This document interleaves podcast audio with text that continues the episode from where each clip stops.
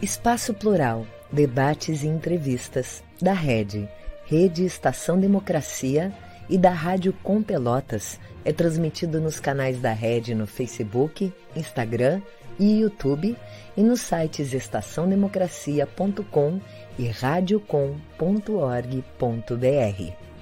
O programa é exibido pelas redes sociais dos seguintes parceiros: Rede Soberania, Jornal Brasil de Fato RS, O Coletivo, Vale do Mampituba, Rádio Ferrabras FM de Sapiranga, Coalizão do Movimento contra a Discriminação Social, Coletivo Pão com Ovo e TV Caxias em sua página no Facebook e pelo canal 14 da NET Claro, Jornal Já Porto Alegre, Portal Litoral Norte RS, Manaua Rádio Web de Porto Alegre e Terra Livre Rádio Web de Ulha Negra, Paideia TV, Passo de Torres TV e Para Desporto TV em seus canais no YouTube.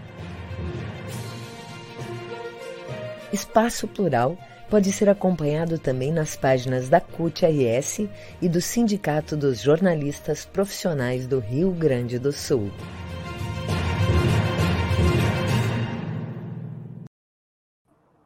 Muito boa tarde, eu sou o jornalista Solon Saldanha, da Rede Estação Democracia. Boa tarde, eu sou a jornalista Clarissa Henning, da Rádio Com Pelotas. Este é o programa Espaço Plural Debates e Entrevistas, que vai ao ar de segunda a sexta-feira, sempre das duas às três da tarde.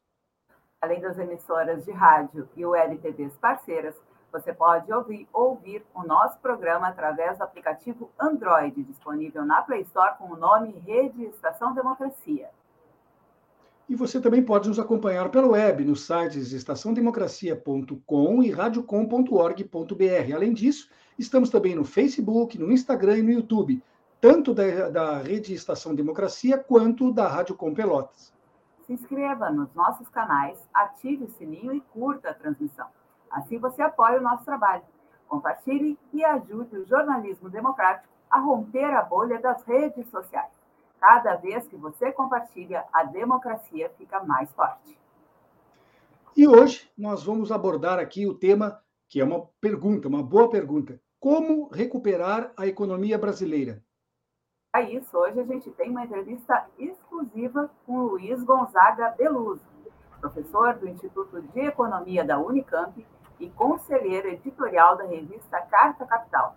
Peluso foi secretário de Política Econômica do Ministério da Fazenda e é ex-presidente do Palmeiras. Seja bem-vindo. Eu dou as boas-vindas ao professor e advirto aqui aos colegas que não o chamem de palmeirense roxo, porque recentemente o Corinthians usou um terceiro uniforme que era uma camisa roxa. Então é bom não criar dificuldades. Uh, professor, em termos da condição política e econômica do nosso país, será que ele hoje, o Brasil, é um veículo desgovernado uh, numa estrada perigosa? É, eu acho que é uma boa analogia essa do veículo desgovernado, né? É, ou governado por é, agentes que têm uma visão muito retrógrada do que aconteceu no mundo nos últimos 40 anos, né? É, as transformações que ocorreram, a mudança na posição dos países, né? é, o papel o papel que o Brasil desempenhou no passado não foi repetido a partir dos anos 80, que nós temos que ser muito muito claros e não poupar ninguém né, na nossa análise.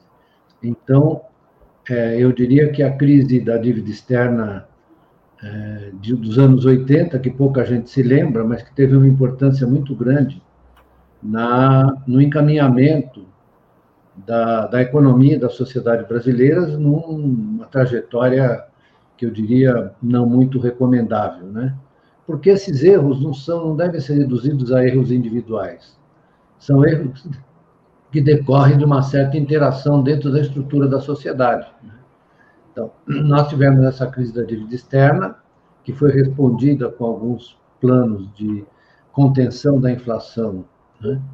é, que não funcionaram, à exceção do plano real, mas quando o plano real foi desencadeado, também o que se seguiu na política econômica, muita gente fica chateada quando eu digo isso, mas a gente tem que dizer o que aconteceu.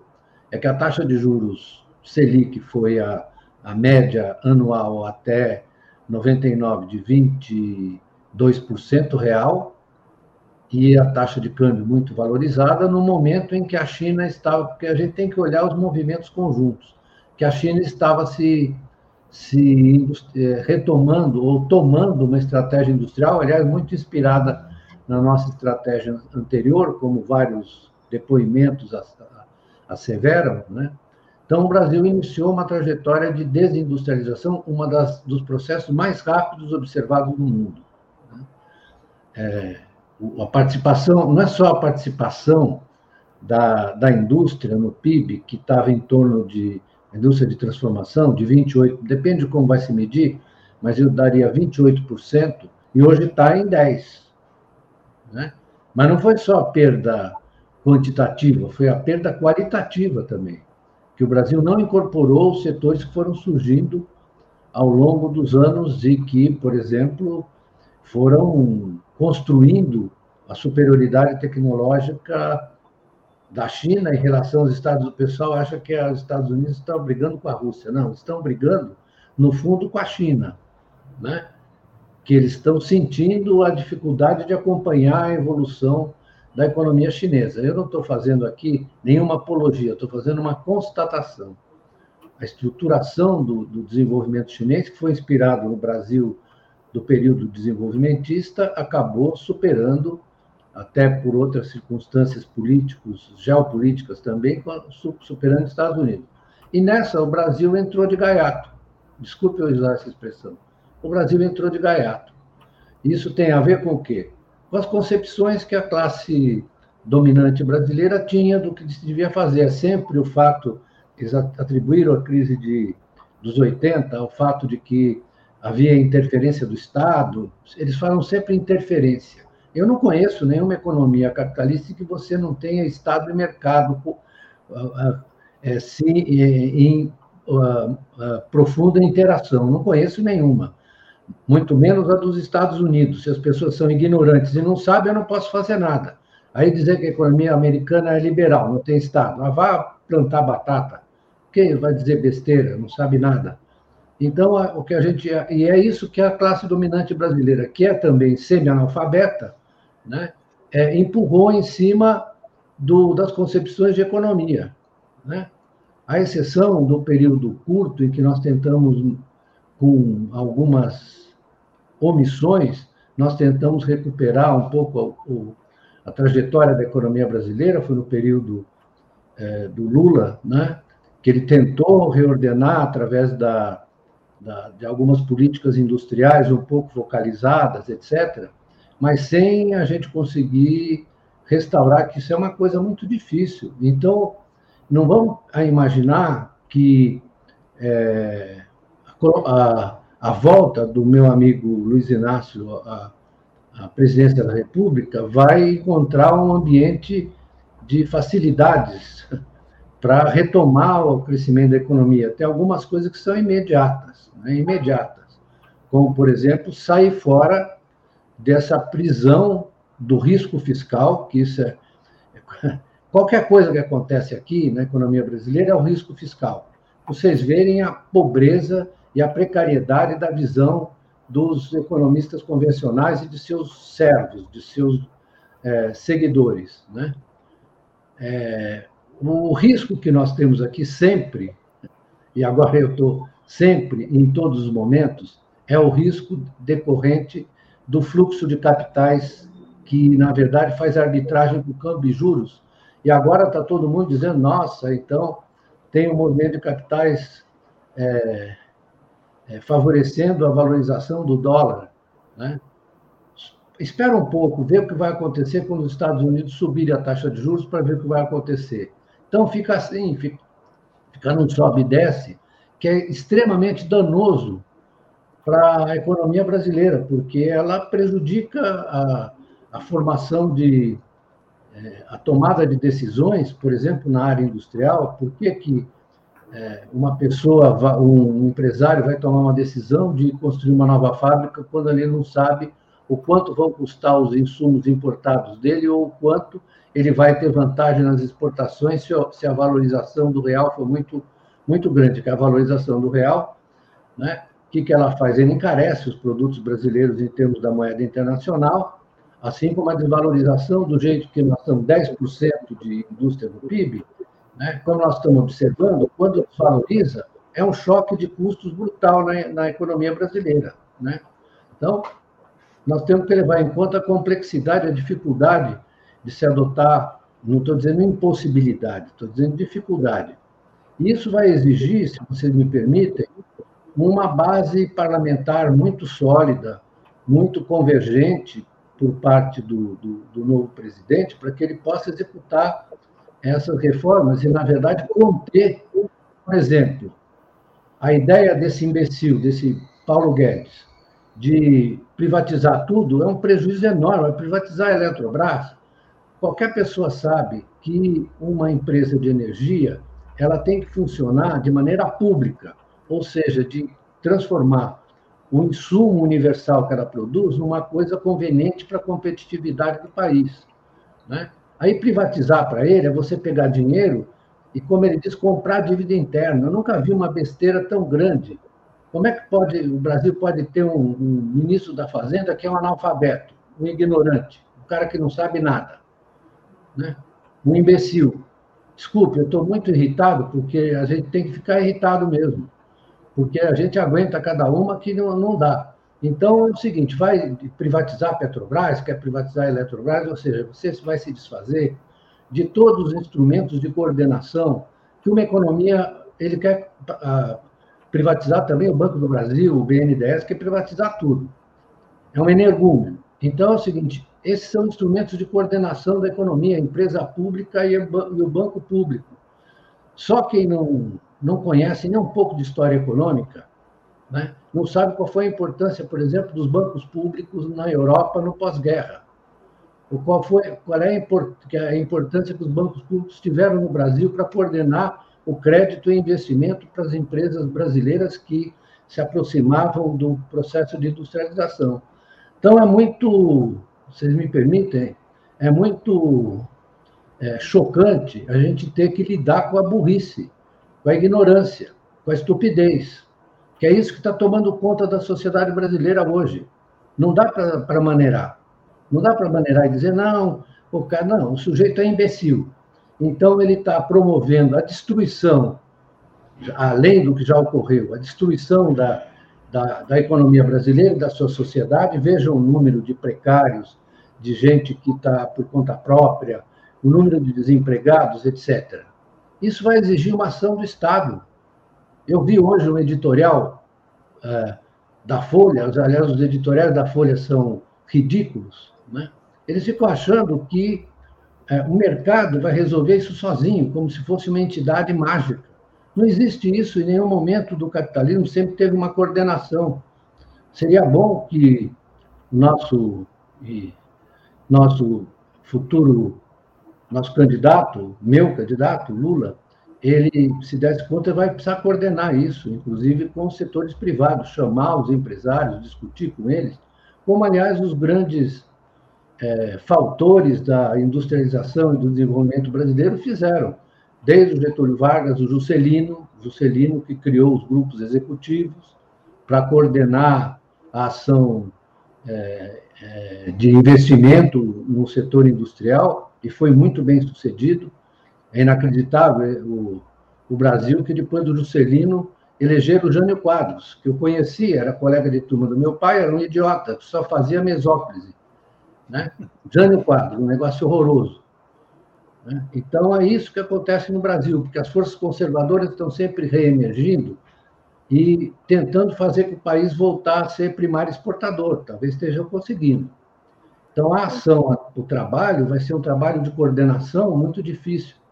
Não basta você ter assim ideias pontuais, você tem que pensar na estruturação institucional que possa, na verdade, promover a recuperação das forças que movem o desenvolvimento. É só agora, já que a China olhou para nós, é bom olhar para eles, não precisa criar um partido único, muito pelo contrário, mas simplesmente imaginar uma rearticulação dessas instâncias que são fundamentais no capitalismo. O Estado, o sistema de crédito, as empresas públicas. Eu, quando falo em empresas públicas, as pessoas ficam um pouco assim. Vejam só o que acontece na China. Você tem as empresas públicas, elas fazem intermediação entre é, as decisões do governo e o estímulo ao setor privado. Não há país onde você tenha um, um empreendedorismo mais eficaz, mais eficiente, do que a China. Eu sinto dizer isso, mas é só estudar um pouquinho para ver que é verdade o que eu estou dizendo. Por exemplo, no caso das placas solares, é, eles começaram com uma empresa que produzia esquadrias metálicas. Então, o programa de é, energia solar é que foi desenvolvendo essa empresa enorme hoje, que é a maior produtora de placas solares do mundo. Né? Então, é um exemplo, e eu tenho vários que eu posso repetir, dessa articulação institucional. Né? Porque o pessoal fica assim, você fala de, de, de Estado, eles fazem interferência. Não tem interferência, interferência é uma coisa de fora para dentro. O que tem é uma, um, um ecossistema no capitalismo, nos que evoluíram, um ecossistema entre o Estado, o setor privado e suas várias formas de atuação. Desculpa, eu falei Professor, demais, agora vou abrir as, as perguntas para vocês. Desculpe, eu também, os exageros que eu pratiquei aqui, é, é, xingando as pessoas, mas não é do meu estilo. Pois, mas... pois eu vou lhe provocar mais um pouquinho, professor. É, a, política, a política neoliberal do ministro Paulo Guedes já tinha sido adotada no Chile e teve resultados bem ruins. Como é que é possível acreditar que aqui ela daria uma resposta diferente? Boa pergunta, porque todo esse, o movimento que ocorreu no Chile né, decorre do, dos efeitos danosos à, à população pra, pelas pra, políticas neoliberais, a começar com a privatização do sistema de previdência, que deixou os, os chilenos numa situação de, que se aposentam numa situação difícil. Assim como aconteceu também em, em, em outros países, como na Argentina, por exemplo, que o, os, os, neoliberais argentinos fizeram a mesma coisa. Né?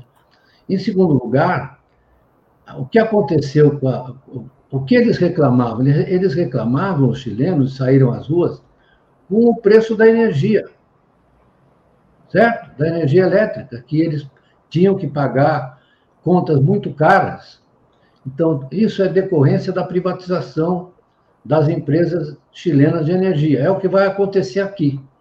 Porque você vai privatizar a Eletrobras, o que vai acontecer? A Eletrobras, como qualquer empresa, ela tem que, na verdade, praticar as tarifas que maximizem uh, o seu lucro e os dividendos que ela vai pagar. Assim como a Petrobras também, que vendeu parte, que é um dos problemas que nós temos com o preço do, do petróleo. No caso do Chile, a revolta, eu tive lá nessa a revolta era contra, tive lá para fazer uma palestra na CEPAL, a revolta era contra os custos é, que, em, em, que as famílias incorriam para poder ter luz em casa, ter água, água. Mas isso não ocorreu, isso não ocorreu só no Chile. Se você for consultar um consumidor inglês, ele vai dizer também que a privatização da água, das ferrovias na Inglaterra, aumentou muito o custo de vida deles. Então, essa é que é a razão. E aí o sujeito insiste aqui em privatizar a Eletrobras e ameaça privatizar a Petrobras, né, os bancos públicos, ou seja, desarticular toda a arquitetura institucional de uma economia capitalista de mercado, monetária, financeira, porém com os objetivos voltados para o crescimento, para a criação de empregos, para a proteção social, etc. É, professor, o atual governo ele reduz a crise econômica que nós estamos passando como se fosse tudo consequência da pandemia, mas os problemas já vinham ocorrendo bem antes, né? É, mesmo assim, esse fator, a pandemia, é relevante, é algo importante. A falta de um combate mais sério à, questão da à questão sanitária serviu realmente para agravar muito a nossa situação econômica? Sem dúvida, acho que a, a pandemia, eu até escrevi um artigo aí para o Unicinos, para o Instituto Unicinos, que é muito bom, maravilhoso. Né? Escrevi um artigo falando da, da pandemia. Né? O que aconteceu na pandemia é que você teve uma paralisação geral, você desarticulou os circuitos de formação de renda e de emprego, e, portanto, as pessoas dizem, ah, teve problema lá da oferta, o outro diz, não, lá teve problemas é, de oferta e demanda, porque isso é que forma o conjunto de uma economia de mercado capitalista. Né? Não há, é, no conjunto da economia, oferta e demanda, se separar oferta e demanda, só serve para uma empresa individual, para o conjunto da economia não serve. Então, houve um colapso do circuito de, de oferta e demanda, de circulação e formação da renda, né? por isso que as quedas no PIB foram muito acentuadas, né? a medição é, é muito variada, duvidosa, mas no caso do Brasil, caiu aproximadamente 4,5, 5, né? depende de como se, se trata disso, e foi uma queda pronunciada, mas nós não podemos esquecer, e aí eu vou entrar num, numa questão que eu não, não, corro dela, não saio correndo dela, e a gente tem que falar, nós, nós, nós não podemos esquecer que nós vínhamos de uma depressão em, 14, em 15 e 16. Em 15, o PIB caiu 3,8.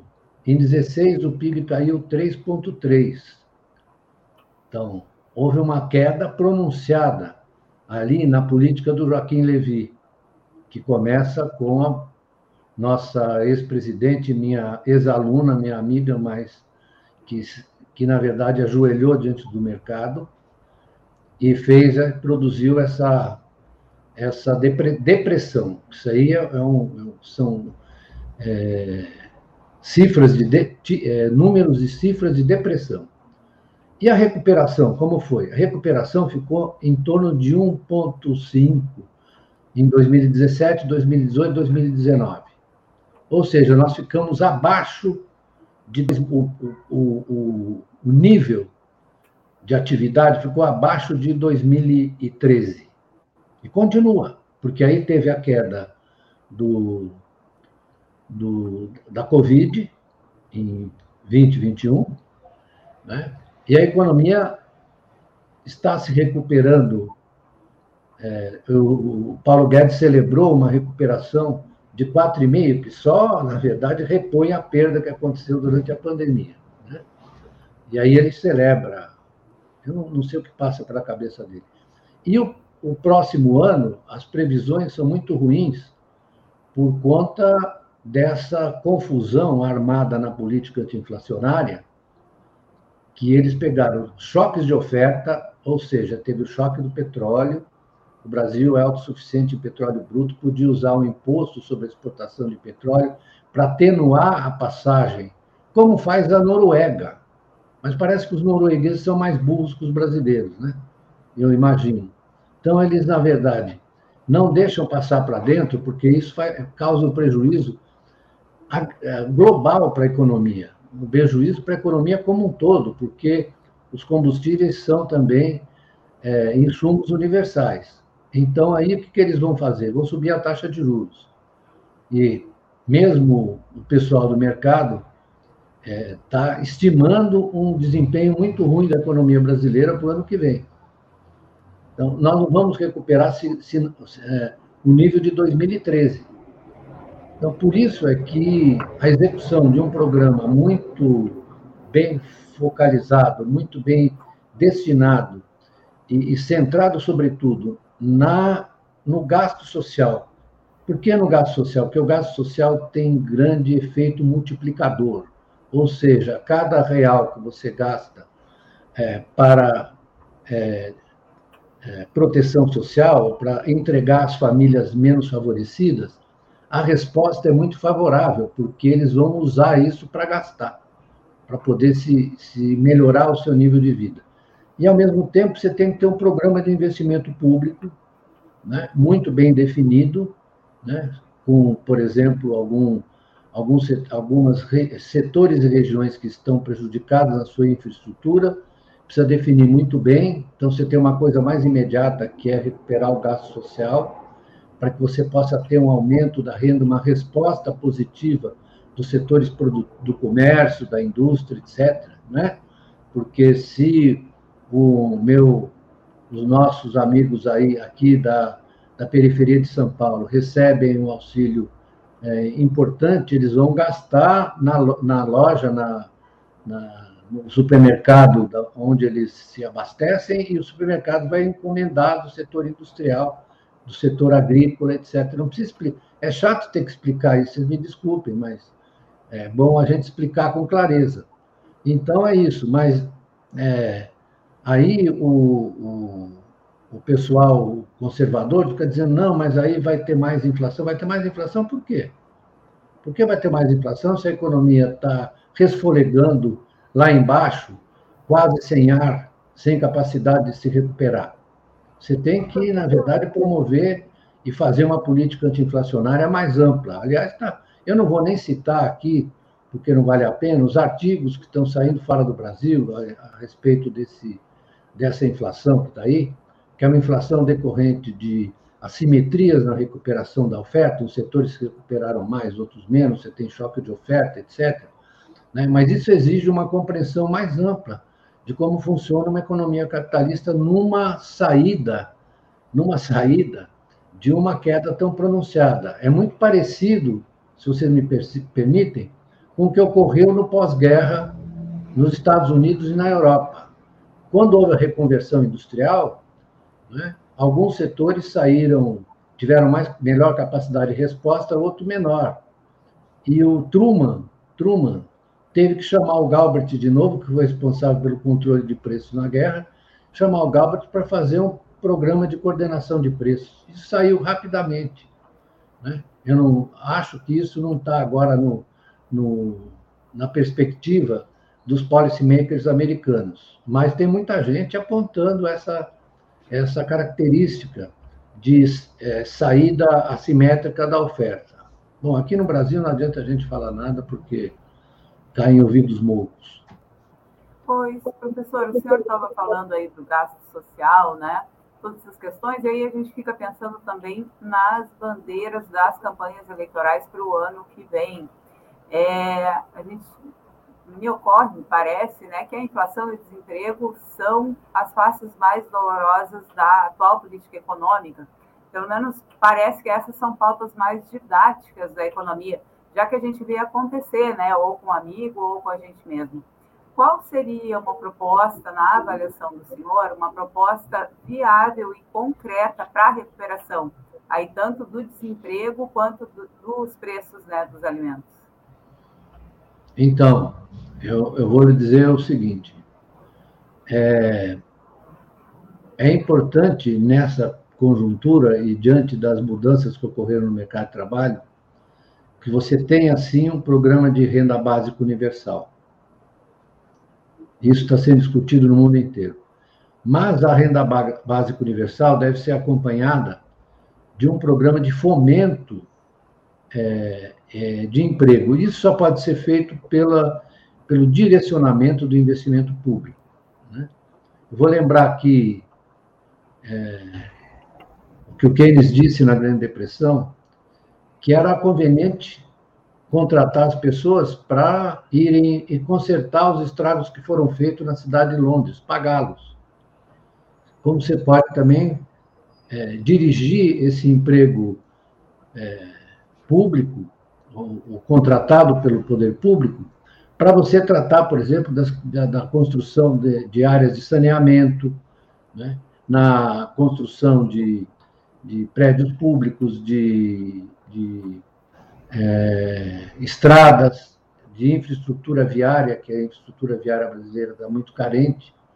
Né? Enfim, você montar um programa de emprego e renda montado em cima do investimento, porque aí você gera não só emprego e renda, como você gera também efeitos importantes na demanda de, de bens eh, instrumentais industriais, bens de capital, etc., etc. Você reanima a indústria de bens de capital. Eu sempre eu estou vendo aí um, uma discussão é, muito interessante, mas ao mesmo tempo um pouco sobre esse, esses dois rapazes ou três que falaram sobre o nazismo. Né?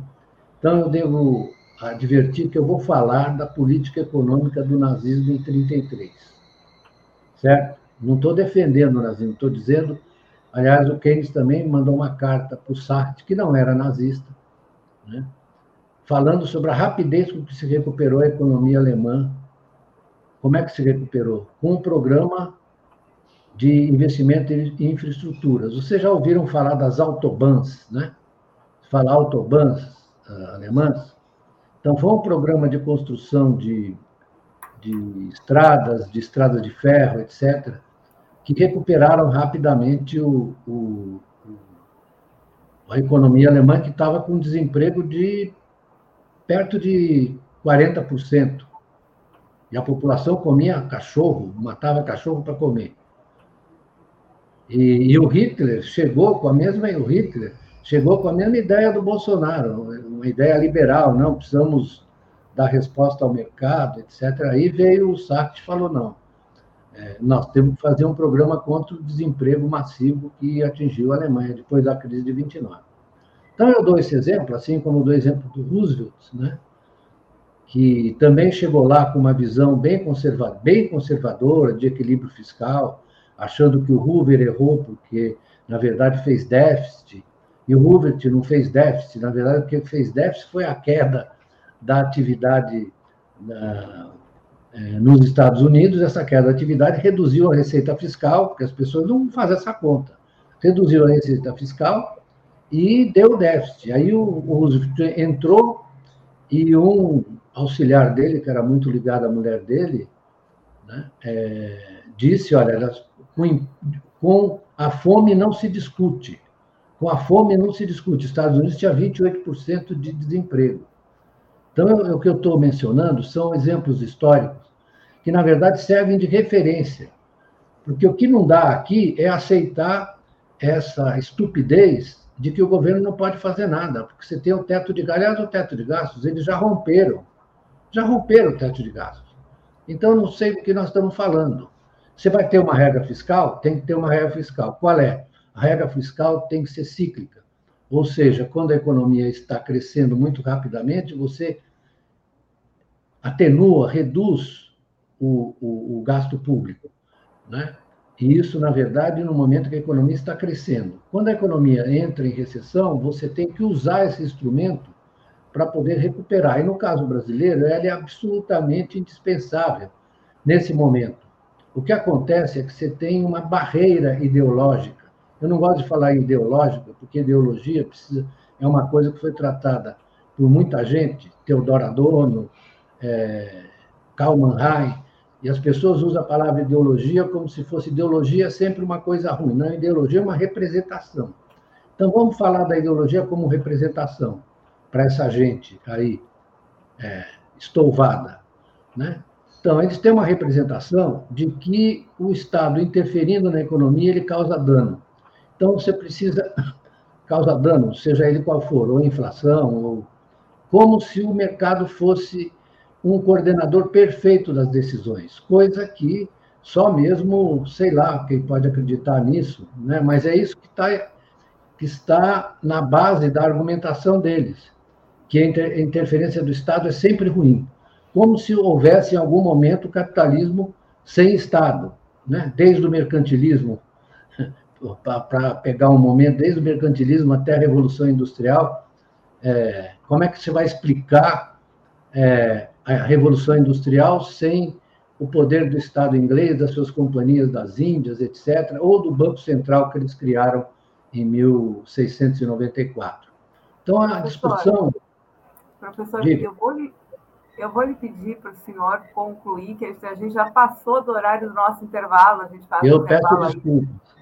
Capaz, imagina. Não só para lhe pedir para concluir, porque aí a gente chama um intervalinho de 40 segundos e já retorna.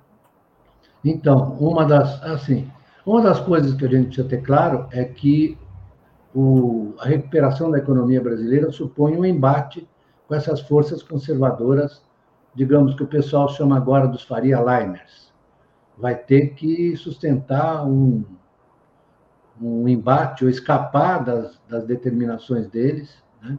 porque eles não sabem nada, eles só sabem fazer arbitragem de câmbio e juros, não sabem mais nada. Tá certo. Vamos fazer um intervalinho então agora, 40 segundinhos e já voltamos com o Espaço Plural.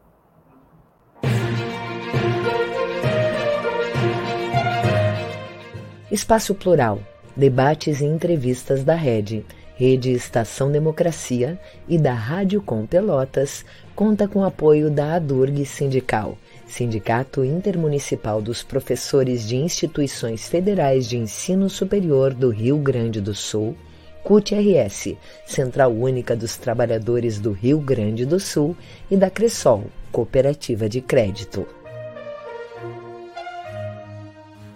A Rede Estação Democracia é a voz do Comitê em Defesa da Democracia e do Estado Democrático de Direito.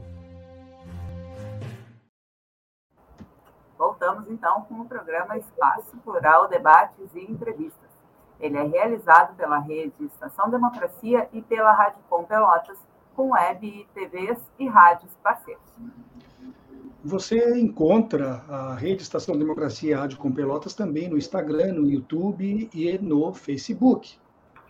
Então, por favor, se inscreva nessas redes, ative as notificações e curta as transmissões. Assim você ajuda a alavancar as, as nossas, a nossa participação e constrói também o espaço plural junto com a gente.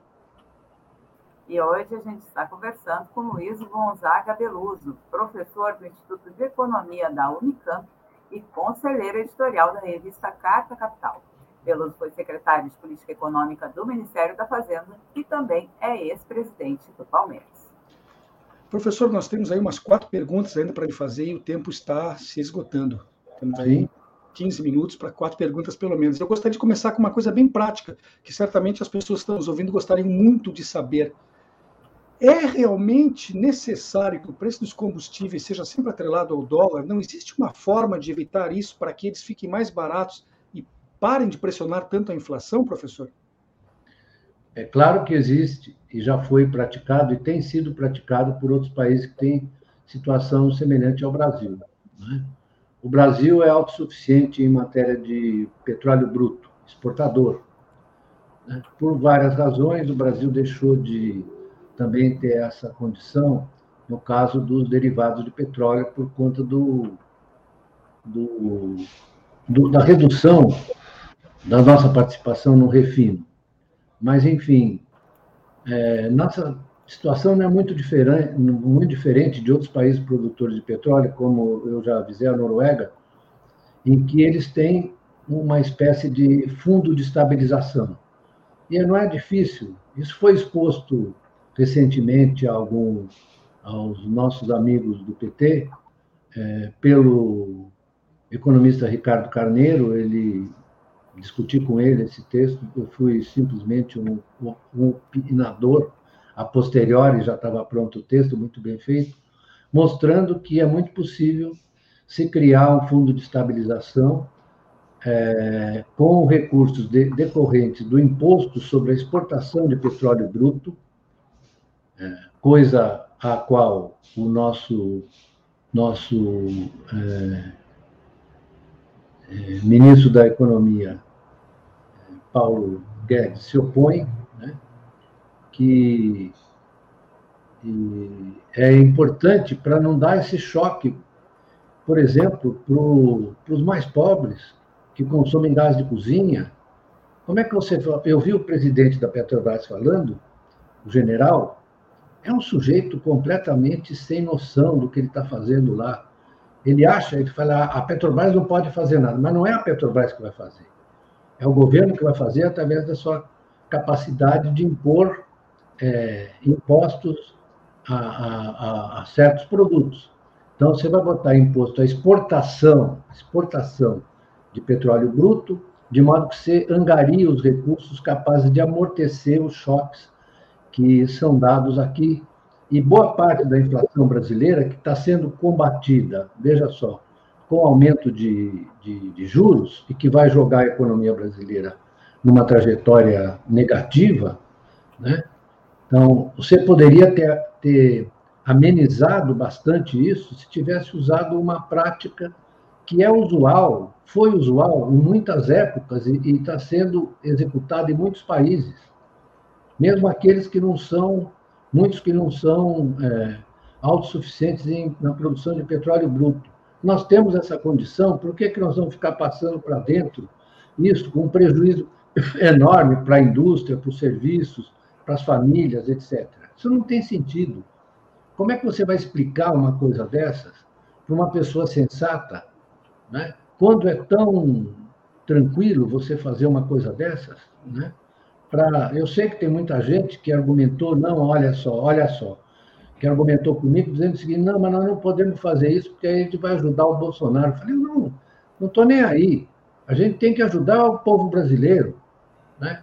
Então, você vai passar toda hora o, o, o preço do petróleo para dentro, encarecendo a vida das pessoas.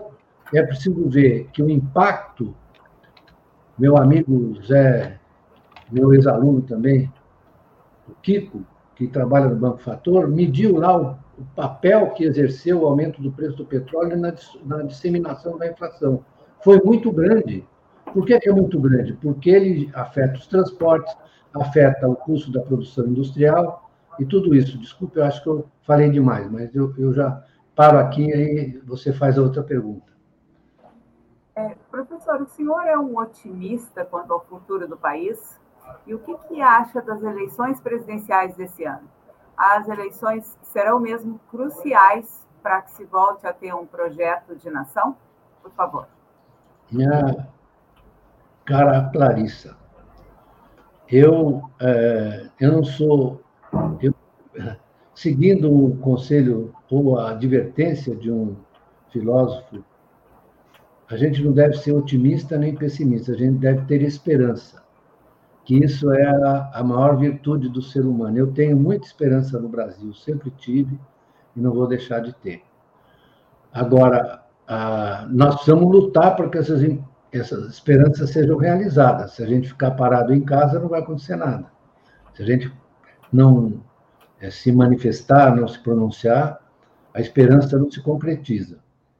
Então, eu diria que as eleições são muito importantes, porque é, nós tivemos a, a desventura,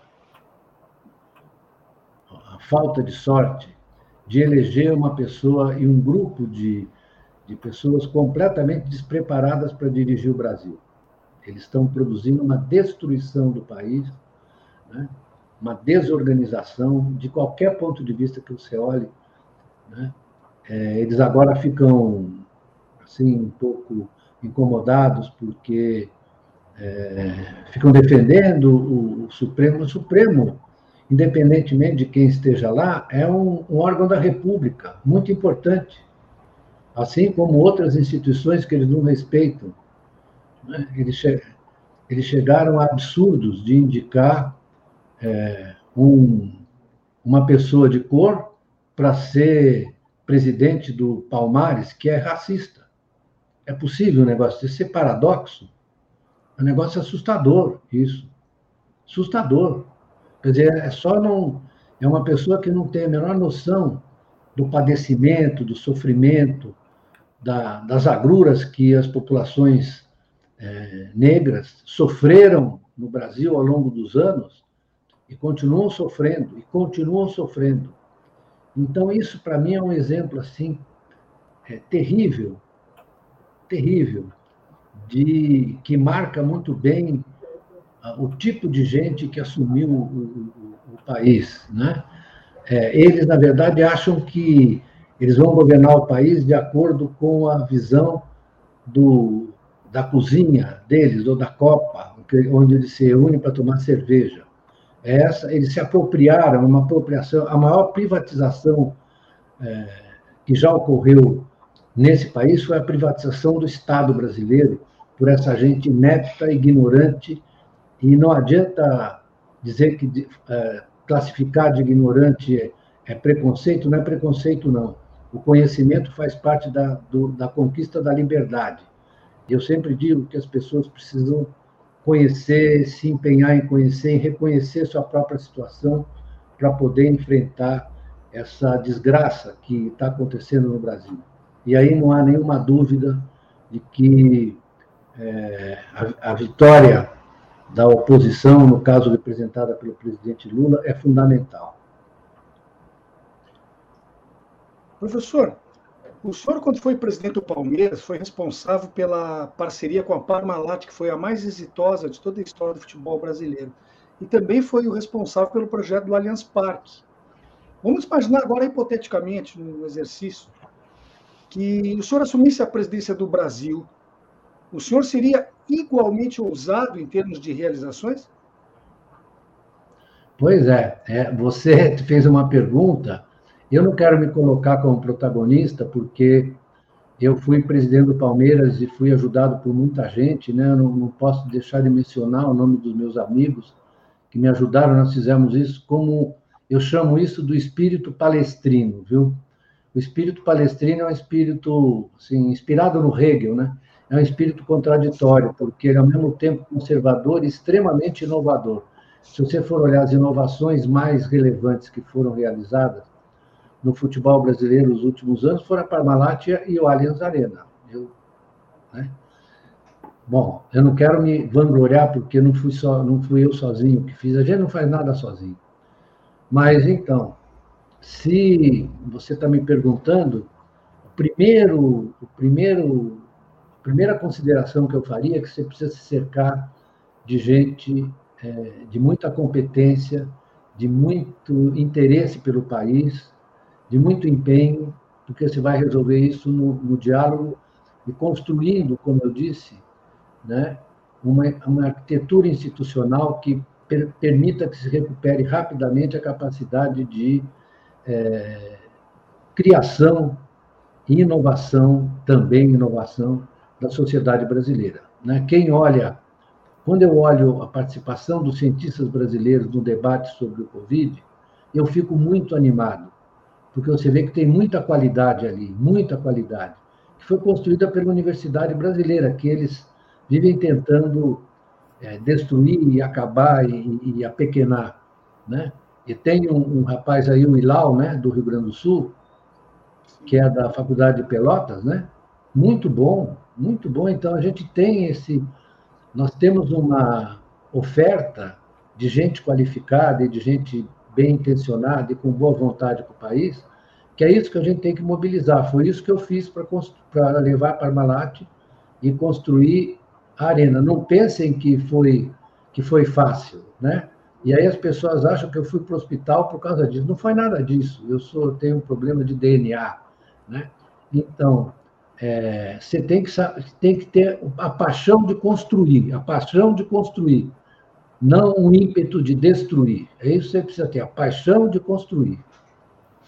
Então, eu gostaria que o senhor nos desse alguns conselhos. O senhor aí, além de um decano né, da economia do Brasil, o senhor é muito admirado por muita gente e a sua fala aí empolga com certeza. Então, eu gostaria que o senhor nos desse alguns conselhos para uh, práticos com relação a essa paixão. Como é que a gente pode exercer essa paixão de forma que ela faça realmente diferença?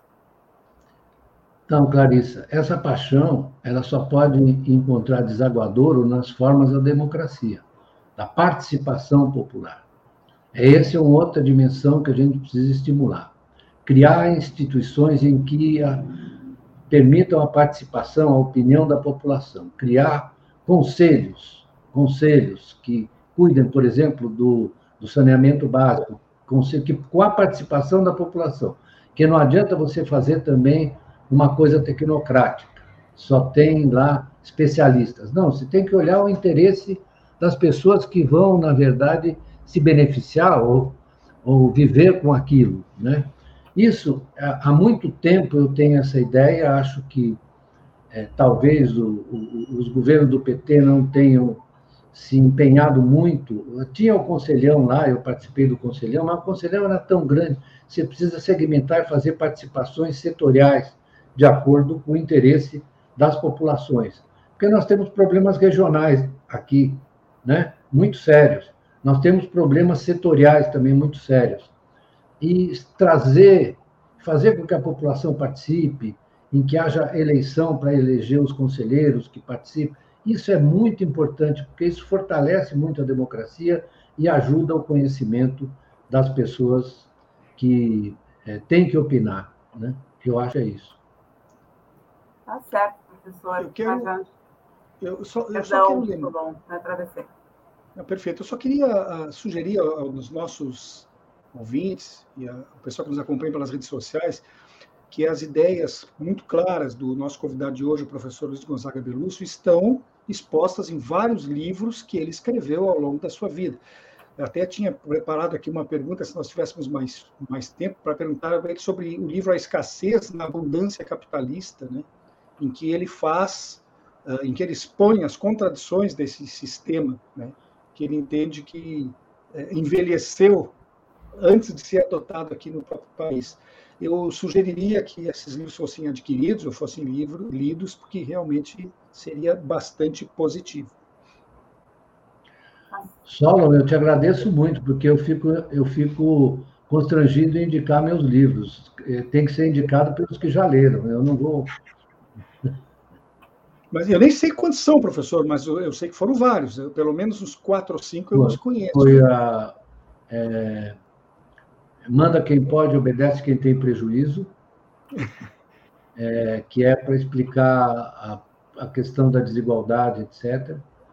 E o outro mais recente é o dinheiro, além da escassez da abundância. Dinheiro, o poder da abstração real. Eu quero explicar o que quer dizer abstração real. Quer dizer que você, é, é na, na, na, pela força do dinheiro, você é transformado num objeto, não é mais um sujeito. Isso é abstração real. Você é, se transforma num objeto é, é, impulsionado pela força do dinheiro, quer você queira, quer não. É a coisificação do ser humano, né, professor? É a coisificação do ser humano, né? Isso. Que é um dos problemas muito sérios do capitalismo. Muito eu sério. Acho, eu acho que nós estamos chegando próximos ao final aqui do nosso tempo, Clarissa. Não sei se é contigo a conclusão de hoje, né? Isso, a gente agradece a presença do professor aí, muito obrigada. Vários comentários, a galera curtindo muito a sua participação. Vários fãs do senhor presentes com a gente hoje também. Muito obrigada pela sua participação e até uma próxima vez, né, professor? Se Deus quiser, eu peço, espero que tenha uma próxima vez. Eu já com 80 anos, é mais difícil você falar da próxima vez, né? Mas ah, a gente não. tem esperança de que consiga.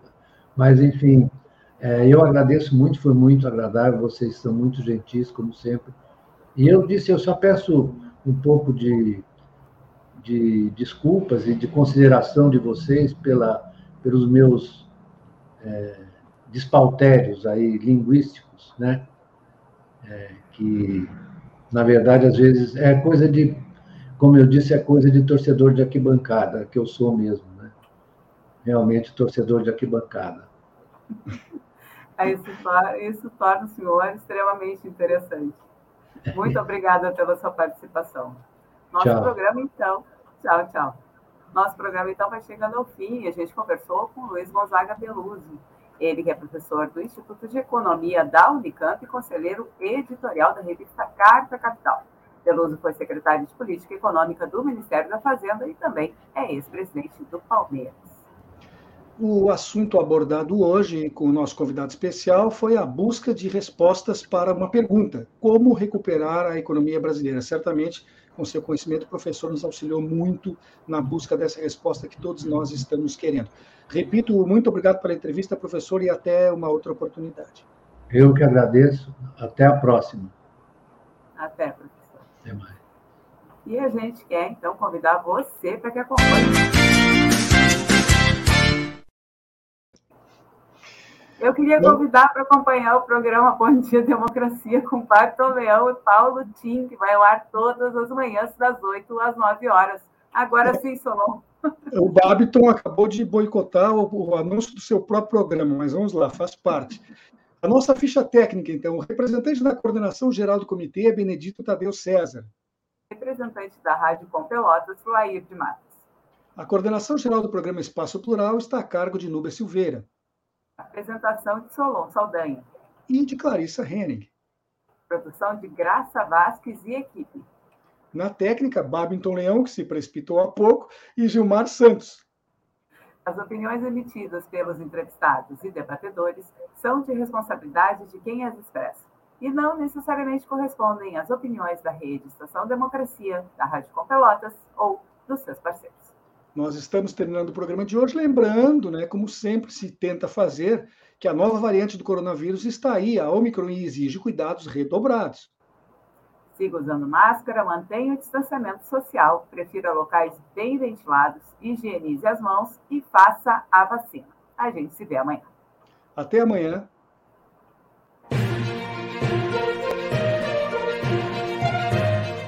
Espaço Plural, debates e entrevistas da Rede, Rede Estação Democracia e da Rádio Com Pelotas é transmitido nos canais da Rede no Facebook, Instagram e YouTube e nos sites estaçãodemocracia.com e radiocom.org.br.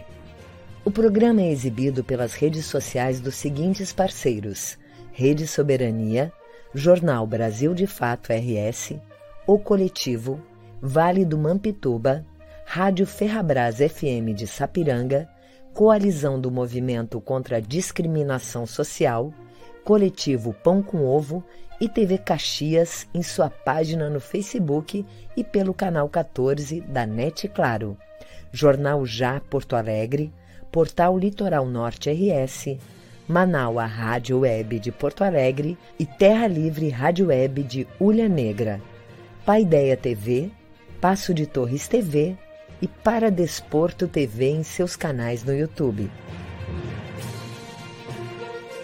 Espaço Plural pode ser acompanhado também nas páginas da CUT-RS e do Sindicato dos Jornalistas Profissionais do Rio Grande do Sul.